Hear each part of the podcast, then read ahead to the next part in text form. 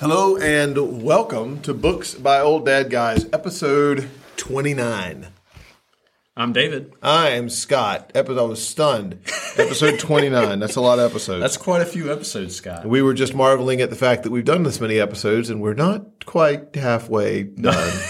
Not quite halfway through the book, The Reformed Pastor by Richard Baxter. but I, yeah, I feel confident one of two things will happen, David. Jesus will come back mm. or we'll finish this book. Either one will be, will I'm be a glorious day indeed. Good either way. One will be far more glorious than the other. Yeah, in the last week, you may have forgotten what this book is uh, about and where we are. So, David, where are we, man? Yeah, so recently we've been moving through uh, the manner of this oversight, talking about uh, how do we oversee the flock. The last the last couple of episodes we talked about uh, preaching and teaching being as simple and plain as possible. Uh, we talked about the importance of humility.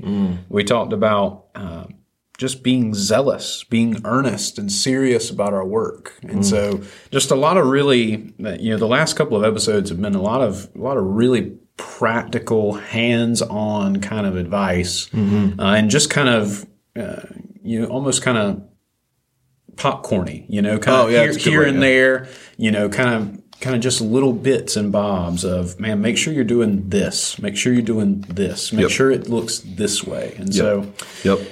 so yeah, So we're on point sub sub point nine, Nine. of point whatever of point yeah. whatever of chapter I'm on two. I'm on page 51 in my book. That might that might be the same in your book. It might be. I'm using the Kindle, so I don't have page numbers, Mm. right? So because I'm using the the modern version of Richard Baxter, so I'll just I'll just start reading. But we're somewhere in chapter two, Yep. and I bet you'll be able to catch up. Here we go. The whole of our ministry must be carried on in tender love to our people. We must let them see that nothing pleaseth us but what profiteth them, and that what doeth them good doth us good, and that nothing troubleth us more than their hurt. We must feel toward our people as a father toward his children. Yea, the tenderest love of a mother must not surpass ours. We must even travail in birth till Christ be formed in them. They should see that we care for no outward thing, neither wealth, nor liberty, nor honor, nor life, in comparison of their salvation, but could even be content with Moses to have our names blotted out of the book of life that is to be removed from the number of the living, rather than they should not be found in the Lamb's book of life. Thus should we, as John saith, be ready to lay down our lives for the brethren, and, with Paul, not count our lives dear to us, so we may but finish our course with joy, and the ministry which we have received of the Lord Jesus. When the people see that you unfeignedly love them, they will hear anything and bear anything from you. As Augustine saith, love God and do what you please. We ourselves will take all things well from one that we know doth entirely love us. We will put up with a blow that is given us in love, sooner than with a foul word that is spoken to us in malice or in anger. Most men judge of the counsel as they judge of the affection of him that gives it, at least so far as to give it a fair hearing. O therefore, see that you feel a tender love to your people in your breasts, and let them perceive it in your speeches, and see it in your conduct. Let them see that you spend and are spent for their sakes. And all that you do is for them, and not for any private ends of your own. To this end, the works of charity are necessary, as far as your estate will reach. For bare words will hardly convince men that you have any great love to them. But if you are not able to give, show that you are willing to give if you had it, and do that sort of good you can. But see that your love be not carnal, flowing from pride, and one that is a suitor for himself rather than for Christ, and therefore doth love because he is loved, or that he may be loved. Take heed, therefore, that you do not connive at the sins of your people under pretense of love, for that were to cross the nature and end of love. Friendship must be cemented by piety. A wicked man cannot be a true friend. And if you befriend their wickedness, you show that you are wicked yourselves. Pretend not to love them if you favor their sins, and seek not their salvation. By favoring their sins, you will show your enmity to God. And then how can you love your brother? If you be their best friends, help them against their worst enemies. And think not all sharpness inconsistent with love. Parents correct their children, and God himself chastens every son whom he receiveth. Augustine saith, Better it is to love even with the accompaniment of severity than to mislead by excess of lenity. Mm. Man, Dude. so Baxter says a lot of things there. Love folks. but but but the gist is man love your people Yeah. love your people he he says that man people will gladly endure a lot from you and a lot a lot because of you if you love them Yes. that they will they that they would rather get a blow from someone who loves them be punched in the face by someone who loves them than to just get a harsh word by someone who doesn't And that's just the truth, that's man. the truth yeah, That's I mean, truth It, it, it comes back to it comes back to the time spent, right? You put the time in with people mm. because that is the greatest evidence of the fact that you love them. You know, to to put the work in of going out of your way and you know and and sitting with folks and being with people and you know and and pouring yourself out is what he said. And when you when you do that, they will listen. I, I've I've I've come to the conclusion. I love that this follows the sections on preaching because I think I've come to the conclusion that most of the reason that my, my the folks here think that I'm a relatively decent preacher is probably because they know me, and I think that's probably true of most preachers. Hmm. That when they know you and you know them, you can think about the various difficulties and temptations and maladies in your congregation, and you can write a sermon that practically addresses those things based on the word. You're not writing a sermon for a person. You know what I'm saying? Like you're not, mm-hmm. you don't sit down, I don't sit down and write a sermon and go, boy, I sure hope David's going to listen to this one. Like I don't do that. but I do know that if David's experiencing suffering of any particular type, he's not the only person in that congregation that is. Mm-hmm. But that if the scriptures address that and provide the hope of the gospel, I can directly then apply the scripture to that circumstance mm. you know, and, and, and reach multiple people and them know that it's being done in love. They don't feel singled out. They feel cared for. That's it. The difference between feeling singled out in a sermon and cared for in a sermon is what Baxter's talking about. yeah The love the love, the intentional being with people. And there's no replacement for time. You know, there's There no replacement for time substitute spent. for time. There is none at all. Yeah, so I love that. I think, I, you know, I think that's a super, super helpful section. And then, you know, of course, he talks about confronting people in their sin, right? By Yeah. favoring their sins, you will show your enmity to God.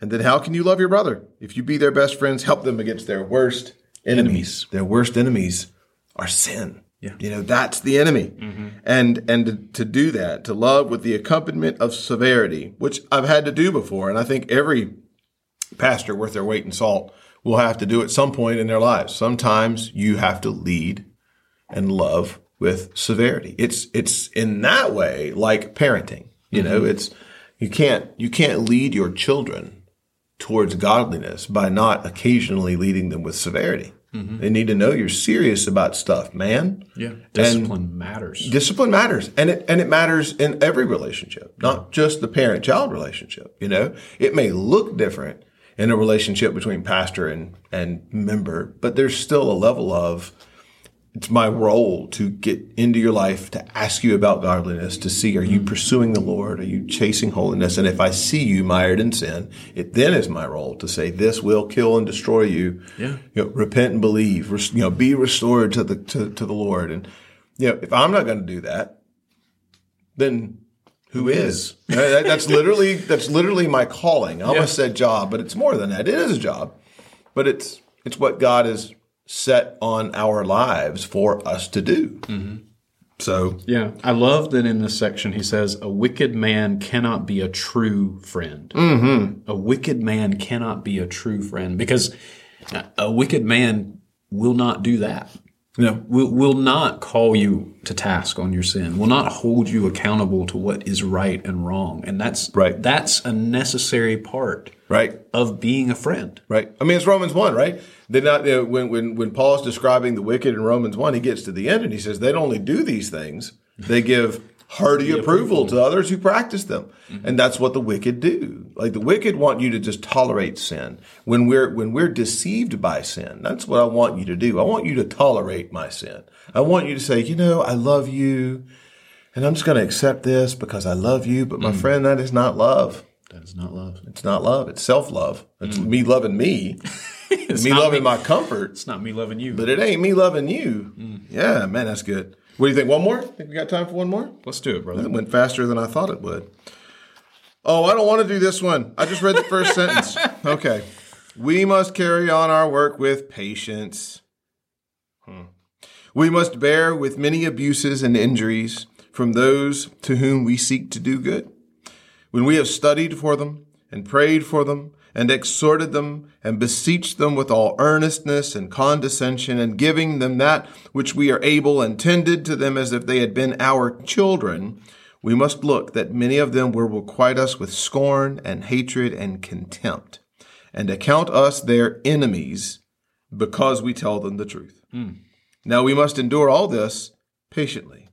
And we must unweariedly hold on in doing good, in meekness, instructing those that oppose themselves, if God peradventure will give them repentance to the acknowledging of the truth. We have to deal with distracted men who will fly in the face of their physician, but we must not, therefore, neglect their cure. He is unworthy to be a physician who will be driven away from a frenetic patient by foul words. Yet, alas, when sinners reproach and slander us for our love and are more ready to spit in our faces than thank us for our advice, what heart risings will they ever be? And how will the remnants of old Adam, pride and passion, struggle against the meekness and patience of the new man?